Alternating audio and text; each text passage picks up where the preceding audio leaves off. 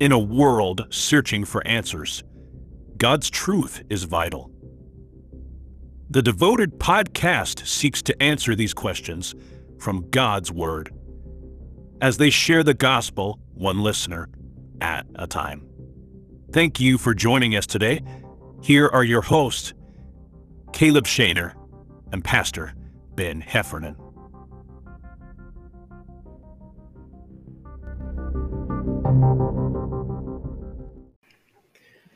Hello and welcome back to the Devoted Podcast. I'm your host, Caleb Shaner, and we have a special guest in the studio with us today, um, Mr. Josh Gier, and he is one of the men in the church here who, uh, you know, the Lord has led him to come on and uh, share a devotion uh, with us on preparing your heart to seek the Lord. And so I'm excited to see what the Lord's given him, and uh, you know, I, I, believe he is excited as well to be in the studio with us. Um, so you know, we're we're going to dive right in. So, tell us a little bit about uh, what you're going to be talking about. Well, I've been studying a lot on seeking God and seeking His face and being um, getting to know Him. And through that, this phrase kept coming up: preparing your heart to seek the Lord. And it's an interesting hmm. thought. Uh, you know, everybody we have a desire to seek God. We want to know Him. We want to get to where we understand more about who He is and what He desires from us. But there's a step that really comes before that, and that's being prepared for that. Hmm. And so it shows up several times in Scripture. First place being in 1 Samuel 7. And if you're familiar with the history, in the previous chapter, the well, the previous book, even the book of Judges, the children of Israel, of course, came out of the Exodus. They come into the land under Joshua. They do some conquering. They stop a little too quick, but they end up on this roller coaster ride through the book of Judges. Mm-hmm. And so they're there and they are serving God for a while, things are good, and they start going off into idolatry and getting away from the worship that God had demanded of them. And next thing you know, God allows them to then go into uh, bondage to somebody, and He raises up, they then cry out to Him, and He raises up a deliverer for them. And there's this cycle over and over through the book of Judges. And then that immediately comes into First Samuel. Samuel being the last judge. Um, and he's here. Um, and they've again gone into the same cycle. They've started worshiping false gods again, and God allowed the Philistines to come in and conquer and even take the Ark of the Covenant from Shiloh, where it had been for some time. And so this was devastating to the children of Israel because you know, the Ark of the Covenant is right there, that place where God made his presence especially known to them. Uh, great symbolism of Christ in the New Testament. But the Philistines took the Ark back and they had it for several months. And of course, God had brought judgment on them for taking it. And if, and if you don't believe God has a sense of humor, uh, smote them with emerods, all right, hemorrhoids as we'd call them today. Uh, terrible plague, and they had enough of that and said, "We're going to send that back." And so it came back. They sent on the cart with some gifts, and they've just received the Ark of the Covenant back here in First Samuel seven. And so, in it came back um, to uh, a little town there called Beth Shemesh, and they brought it a little bit farther into Israel's territory to uh, Kirjath Jearim. Um, and so in verse 1 says this And the men of Kirjath Jearim came and fetched up the ark of the Lord and brought it into the house of Abinadab in the hill and sanctified Eleazar his son to keep the ark of the Lord. And it came to pass while the ark abode in Kirjath Jearim that the time was long, for it was 20 years and all the house of Israel lamented after the Lord. All right, so they have a problem here. The children of Israel's relationship with God wasn't what it needed to be. And they're sorrowing for this. They know God has lifted his hand of blessing off of them. And it comes back to, again, their idolatry. So Samuel deals with it. Verse 3 And Samuel spake unto all the house of Israel, saying, If ye do return unto the Lord with all your hearts, then put away the strange gods and Ashtaroth from among you, and prepare your hearts unto the Lord, and serve him only, and he will deliver you out of the hand of the Philistines. So the Israelites' basic fundamental failing here was they forgot the first two commandments. Right? Thou shalt have no other gods before me. Thou shalt not make unto thee any graven images. They done both. They brought in false worship, and as God had promised uh, back in Deuteronomy with the servants under Moses, uh, people started conquering them when they drifted away from God. And so Samuel here says the answer is very simple. It's like if you're going to serve, return unto the Lord with all your hearts. You really want His blessings on you. You have to give Him your all. Okay, um, and so they had to remove the false gods. Okay, uh, and often in our life, you know, if we're struggling with our relationship with God, it's like, what does He want from me? Like, how can I have a better relationship with God? Well, first you have to get the things out of the way that are hindering your walk with Him. Mm.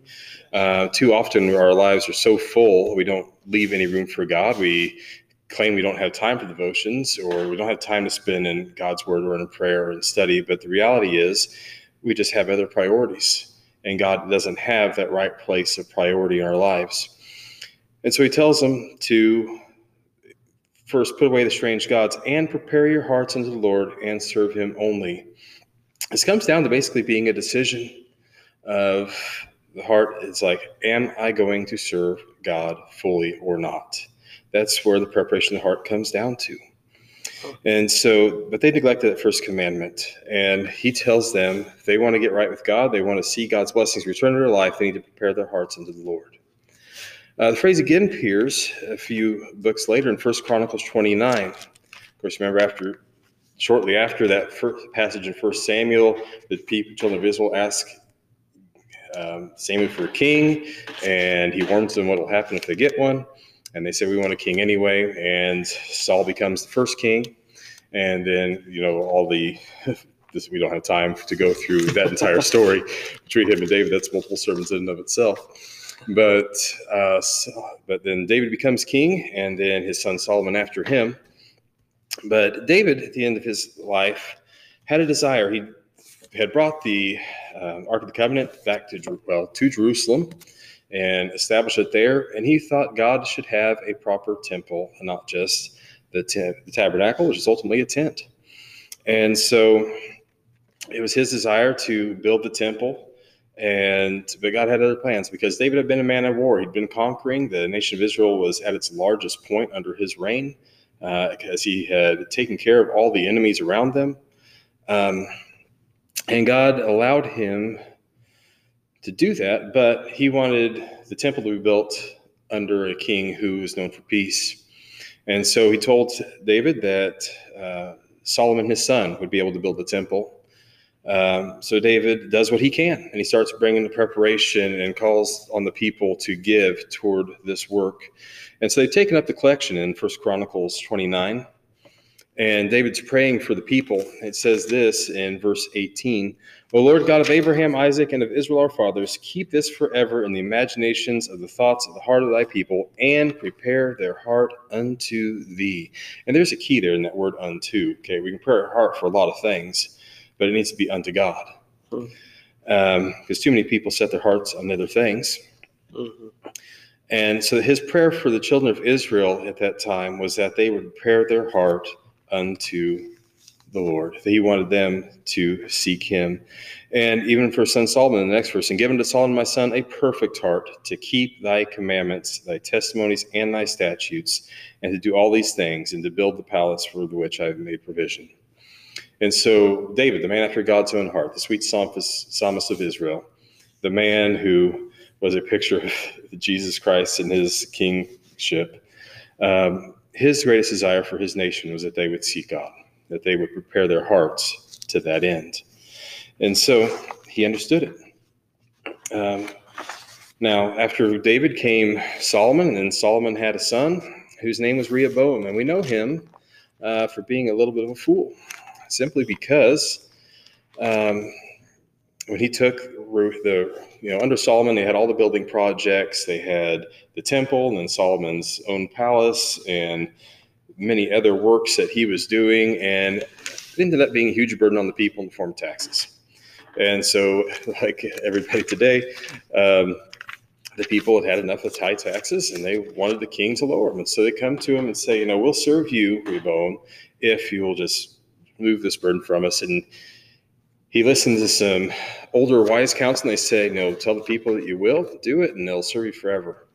Which, you know, really good idea if you're getting counsel to get it from older, wiser people always mm-hmm. and more godly. Mm-hmm. Uh, but then he went to people his age and they were just as foolish as he was. And he came back and said, uh, "You know, my my little finger will be as thick as my father's loins." Whole idea of I'm going to increase the burden. I'm going to have greater and better and more. Um, and so the people rejected him um, and brought in Jeroboam, the son of Nebat, as the leader of the northern 10 tribes. And for David's sake, Rehoboam got to keep uh, the tribe of Judah. But it's interesting in Second Chronicles 12 and verse 14.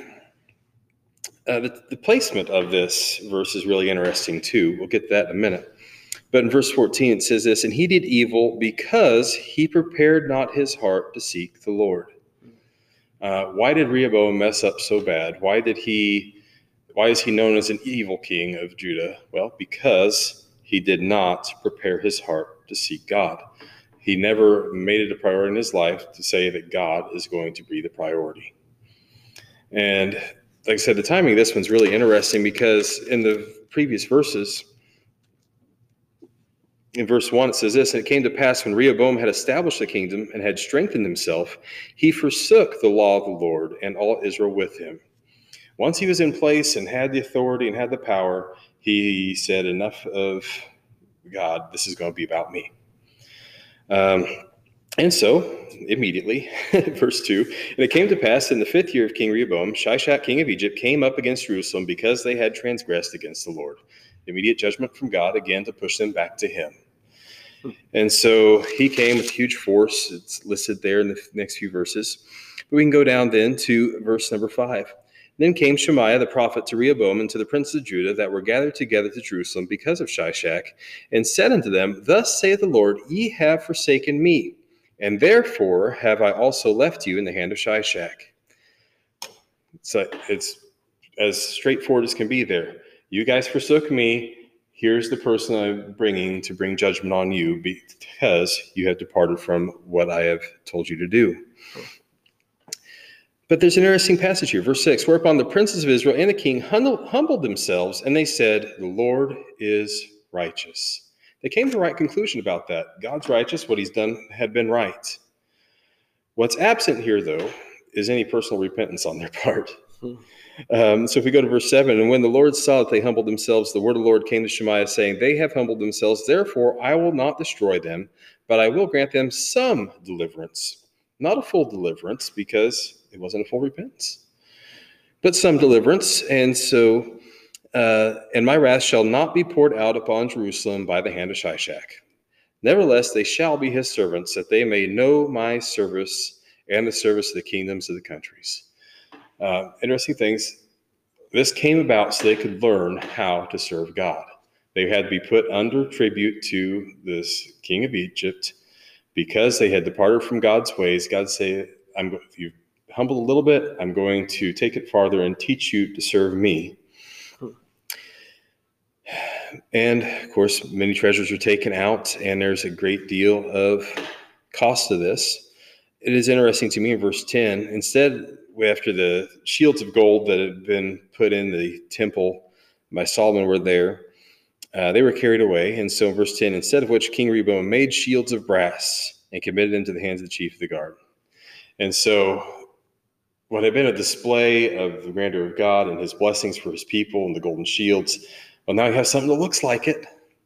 I mean, polished brass, it looks a lot like gold, but it's just not the same thing. It doesn't have the same value. Mm-hmm. And that kind of sums up a lot of Rehoboam, more about appearances. Could have turned back to God and seen that blessing, but he was content with where he was. Because, as we read, he he did evil because he prepared not his heart to seek the Lord.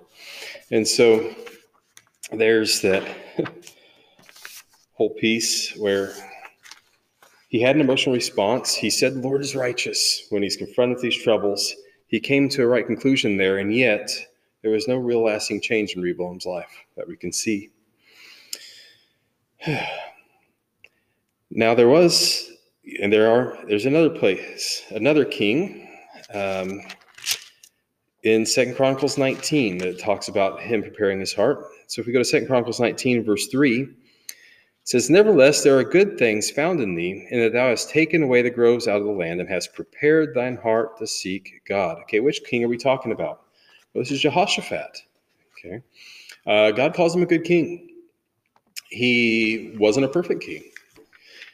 He, on a couple occasions, gets together with the with the uh, king of the northern tribes, the king of Israel, and goes to battle with them. In fact, he's there in the battle when Ahab's killed, just prior to this passage. He's actually being rebuked for taking part in that here. And so, remember the story? He came and he goes to Ahab comes and asks him and says, "Oh yeah, I'm." And Jeroboam just basically turns over the armies of Judah to Ahab and says, "Yeah, my men are like your men. Let's go." And so go to war. Um, and Ahab has Jehoshaphat. It's like, you know, I'm going to dress up like a normal soldier, but Jehoshaphat, you go and you dress like a king and put a big target on his back. Jehoshaphat says, eh, okay, and does it. Um, not the most intelligent decision he probably could have made under that circumstance. Um, but before he went, you know, they come and Jehoshaphat does want to hear from the prophets. So he brings in all the prophets, and you have Zedekiah and these other men who come and tell him that they're going to conquer. And Zedekiah makes these horns fire and says, Yes, you're going to conquer with these. And Jeroboam kind of gets the sense that these are just a bunch of yes men for King Ahab. And he was right. He says, Is there not here a prophet of the Lord besides? And so that's when he brings in Micaiah, one of my favorite people in the scripture. And he comes in. You can tell by the way he said it that um, he was being a little bit sarcastic, I would say. But they call Micaiah, and then they asked the question, know, shall I go up? In verse 15, um, he says, Go ye up and prosper, for they shall be delivered into your hand. And apparently his delivery was clearly in a sarcastic tone because verse 15, and the king said to him, How many times shall I adjure thee, thou say nothing but the truth to me in the name of the Lord? So verse 16, now Micaiah says the truth. It says, Then he said, I did see all Israel scattered upon the mountains as sheep that have no shepherd. And the Lord said, These have no master. Let them return, therefore, every man to his house in peace. And so we have the true prophet there who tells him, This isn't going to end well for you. You're going to be conquered. And Jehoshaphat should have just stepped away. He never should have allied himself with somebody as evil as Ahab, who brought in Baal worship. And we know all the struggles that Elijah had under him. Um, but he had. And certainly after Micaiah said they're going to lose, he should have stepped back and taken his armies with him. But he didn't. He goes to battle. And the battle goes poorly. And so he's being rebuked here in this passage.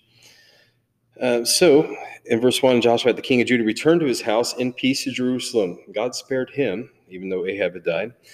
Um, and so Jehu, this prophet, comes and rebukes him and says, Shouldst thou help the ungodly and love them that hate the Lord? Therefore is wrath upon thee from before the Lord. Nevertheless, there are good things found in thee. So, what was Jehoshaphat's redeeming quality? I mean, he messed up constantly. He just had gone against what the prophet had told him. He joined affinity with Ahab. He'd done this before. And yet, God says, there's something good here. Jehoshaphat, here's your one thing that'll that's redeeming quality in your life. You've prepared your heart to seek God. Okay. What does that mean? It means he had decided to do what was right. And in fact, you know, here it says he'd taken away the groves out of the land. Uh, he had taken some steps toward making sure the worship of God was right in his own country. Uh, it wasn't complete. Okay, if we go over to Second Chronicles 20, verse 33, he's rebuked for not removing those groves from the land. But he did some work, he just didn't complete it. And he's a lot like too many of us. We want to serve God, we want to do right, and we mess up constantly. Mm-hmm. Um, it's a little bit of encouragement for us in his life there. But if we go over to Second Chronicles 30, we have another king who similarly is called a good king of Israel. Um, so, Second Chronicles 30, let's look at verse 17. This is an interesting one because here Hezekiah is the king. He's praying for some people that have come. Um, we'll read the verse and we'll talk about what's going on here. There were many in the congregation that were not sanctified. Therefore, the Levites had the charge of the killing of the Passovers for everyone that was not clean to sanctify them unto the Lord. For a multitude of the people, even many of Ephraim and Manasseh, Issachar and Zebulun, had not cleansed themselves, yet did they eat the Passover otherwise than it was written. But Hezekiah prayed for them, saying, The good Lord pardon every one that prepareth his heart to seek God, the Lord God of his fathers, though he be not cleansed according to the purification of the sanctuary. Okay, so what's going on here? Um, Hezekiah has declared that there's going to be a Passover like hasn't happened for some time. Okay. Um, things had not been great before Hezekiah's reign. Um, but here he's declared that they're going to keep the Passover in Judah. And more than that, he sent messengers up to the northern 10 tribes. And so if we go back to verse 10, uh, so the post passed from city to city through the country of Ephraim and Manasseh, even unto Zebulun, but they laughed them to scorn and mocked them. Okay, so this time it's been quite a period of time since the kingdom split under Rehoboam and Jeroboam.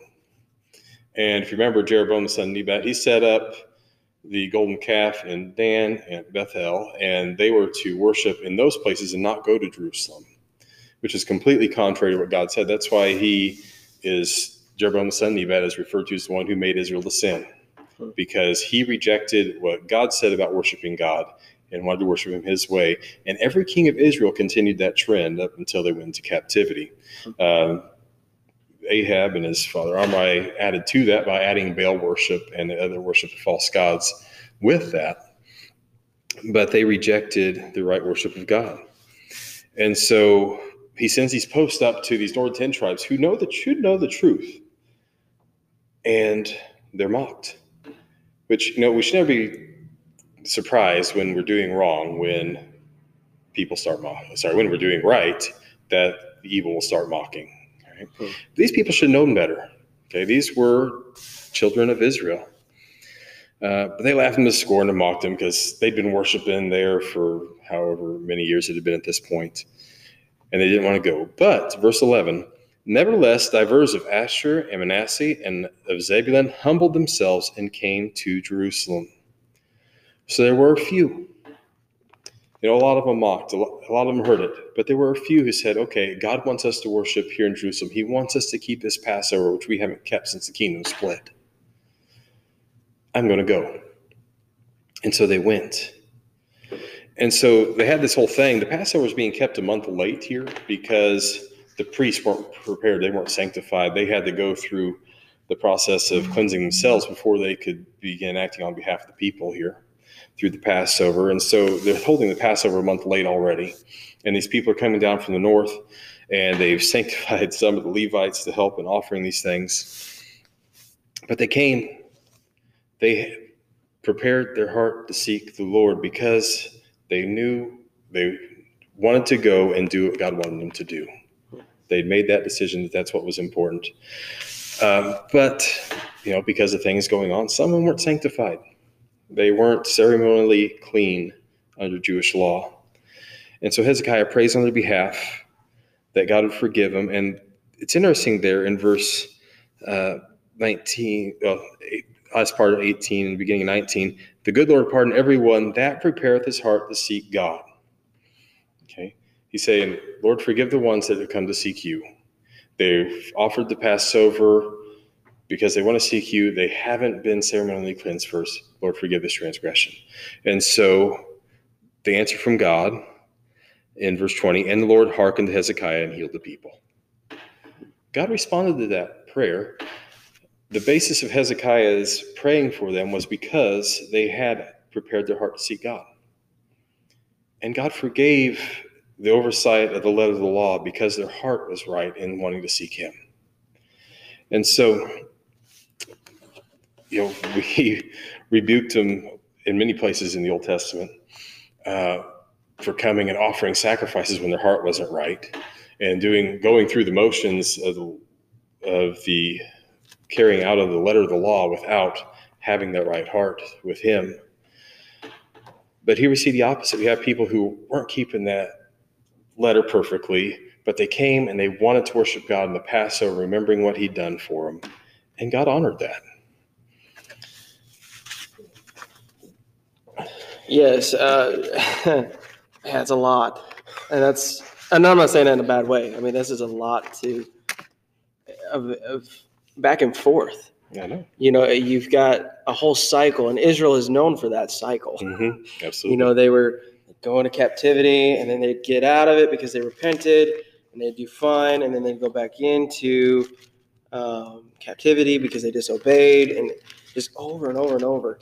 Uh, you know, in order to prepare the heart, we need uh, we need a surrendered heart.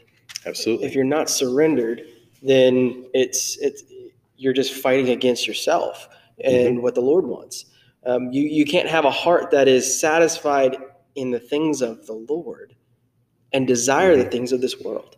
right. And you can see that with the kings in this path, you know, over that you've talked about. Is you got some kings that desired and satisfied, you know, were satisfied with the things of the Lord, and then you have those that were, they're like, yeah, uh, I'm sad, I want more, and I want Mhm. more, and they wanted more for themselves and less for the heart of God. Sure. So, And that's and we see this principle in the New Testament, and that's so. The question for us becomes: So, how do we prepare our heart to seek the Lord? Mhm. How do we do that? And so, Second Peter, um, chapter one, um, in verse one, you know, we have the typical introduction: Simon Peter, servant and apostle of Jesus Christ, to them that have obtained like precious faith through us, through the righteousness of God and our Savior Jesus Christ. And he goes on and talks about some of the benefits and blessings of knowing God through salvation.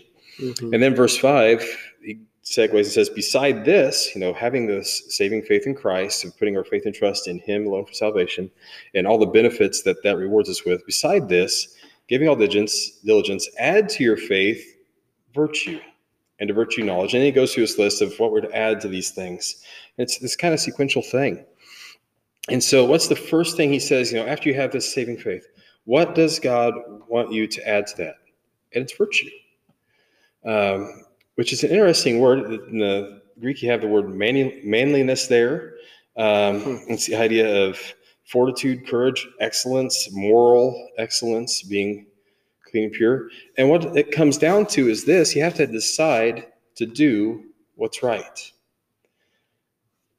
And the next one, you know, add to your and to virtue knowledge. Okay, so there's no point in learning more about God until you first have decided you're going to act on what you know we can sit in church all day long and learn about God and about what He wants and about what we should be doing. But if we aren't dedicated in heart to do what honors God with that, what would be the point? And so the first thing to add that to the saving faith is just this desire to do what's right, to stand on what's right according to God's word, first and foremost. Um, it's the same word um, that we see over in it's in 1 Corinthians 16, 13, where it says, Watch ye, stand fast in the faith, quit you like men, be strong. Um, that idea of, you know, man up and do what's right. Hmm. And this is what is really lacking a lot in a lot of in a lot of churches. Um, this is what's lacking in a lot of Christians' lives. Uh, we can quote a lot of Bible, we can do a lot of things, but our life doesn't live up to Scripture because we haven't decided to apply it in a meaningful way. Mhm. And that's the self-deception that James talks about in James 1:22, where it says, "And be doers of the word, and not hearers only, deceiving your own selves." So you can hear the word of God, you can know it, but if you're not doing it, you're self-deceived. Mhm. Uh, and it comes down to heart decision of, am I going to do what God wants me to or not? Uh, does He have the priority in your life? Does He have me? Hmm. And because that's what it boils down to. Uh, we talk a lot about having Jesus Christ, your Savior, and that's the most important thing you can have in your life is to know for sure that your sins are forgiven, that you have eternal life because of what Christ has done on the cross for you and dying for your sins, and buried and rising again in victory. That saving faith is the first and foremost thing you need in your life. But the second thing to prepare your heart to seek the Lord in this way, in deciding, I'm going to do what's right, even if it's hard. Okay, that's why it's the word manliness. You got to man up and be strong in the face of adversity because adversity is going to come. Hmm. Uh, I mean, those people who came down from the northern tribes, you know, most of the people around there were mocking when the messengers came, but a few, in spite of the mockery, in spite of what other people were no doubt were saying when they left, even though they were going against the decrees of their king to come down to Jerusalem to worship, they did what was right. And so they prepared their heart to seek the Lord. And so that's what we really need. And, you know, our cry should really be with the psalmist in Psalm 57. Uh, I'm going to look at the last few verses of that psalm. Verse 7 it says, My heart is fixed, O God, my heart is fixed. That word fixed is the same word of, um, of preparing your heart to seek Him.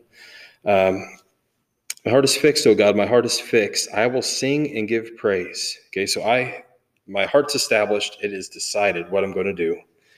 And so I will sing, give praise. Awake up, my glory.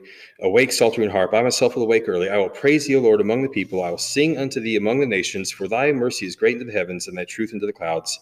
Be thou exalted. And so the psalmist here is just crying out, no, my heart is that it is settled in my heart. It is established that I want God to have first priority. And what he calls out for then is the praise of God. He's declaring to everybody what God's done for him. He is declaring God's truth to those around him. And that's really what marks a life of somebody whose heart's prepared to see God. Because, yes, they're seeking God. They've decided they're going to apply what he reveals to them. But then Christ is exalted, Christ is magnified. That's what Paul had from when he was writing from prison in Philippians chapter 1 uh, you know, we're familiar with the verse 21, but in verse 20 it says this according to my earnest expectation and my hope that in nothing I shall be ashamed, but that with all boldness, as always, so now also Christ shall be magnified in my body, whether it be by life or by death. For to me to live is Christ and to die is gain. I don't think anybody could argue that the Apostle Paul did not prepare his heart to see God. Hmm. And here's the fruit of that a heart truly dedicated to making much of Jesus Christ and making much of his God. Yes, it's very important to know that whenever we prepare our hearts, it's not just us saying, you know, like you mentioned, it's not just us saying that I, I go to church, I, I, I, I read the scripture, I, but whenever God finally says, okay, now I want your heart, you're not prepared to give it to him, you're like, okay, I'll give you a little piece, the part that I kind of cleaned up for right. you to have, but the rest of it is mine. And that's mm-hmm. not fully surrendering. That's not no. giving it back to the Lord. What He gave you, He gave you that heart that beats in your chest. He gave you the gifts that um, you know, that we all have. And you know, whenever you prepare your heart, it needs to be through prayer, but not mm-hmm. only through prayer, but also through indulging in God's word. Right. And it's just coming to God and saying, Lord, whatever you reveal to me, I'm going to do. You're in charge. You're the one that's sovereign over all things. You are God. I'm not. Let me get out of the way and do what you want me to do. Mm-hmm.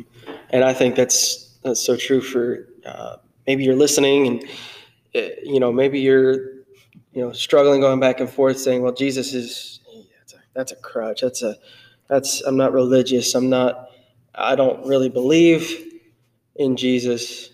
Well, it's, you know, I mean, let me just put it this way that, you know, all have sinned and come short of the glory of God. I've sinned. Um, Brother Josh, who we just listened to, you know, he's he's a sinner. Um, mm-hmm. But one thing that we have done is that we have given our life to the Lord. We have accepted Him as our Lord and Savior into our hearts, and we are living um, by faith every day to the best of our abilities serving the Lord. And you know that's one thing that you know our aim here for the podcast is to prepare hearts to seek the Lord. But not only that, but also to prepare your heart. And our prayer is that you accept Christ as your Lord and Savior. And like you would, uh, you know, heard in our last episode about, um, you know, giving your life to the Lord and and asking Him into your heart. And um, it's very, very important because the Lord is will return someday. And if you're not ready and you're not prepared, you'll be left behind. And at that point, it's it's going to be rough. And so, you know, again, give your life to the Lord. And if you're listening and you're struggling, maybe asking the questions that we've all asked before of what's God's plan for my life, I don't know. That's where the prep the, the preparing comes into play. Absolutely. God can't use you if you're not already, you know, if you're not already preparing. You know, it's already it's time. Prepare and and start asking the Lord, what do you want me to do? And be willing to go when God says go and do what God says to do. So I thank you for listening to the Devoted Podcast. Uh, we are excited to uh, to bring God's word to you, and uh, we look forward to seeing and hearing from y'all. Um, if you got any comments, you can leave it in the comment section, or you can email us at devoted.podcast.listener at gmail.com. And uh, again, we are all here willing and, and wanting to pray for you if you got any prayer requests or any questions um, about future uh, podcasts. And thank you so much.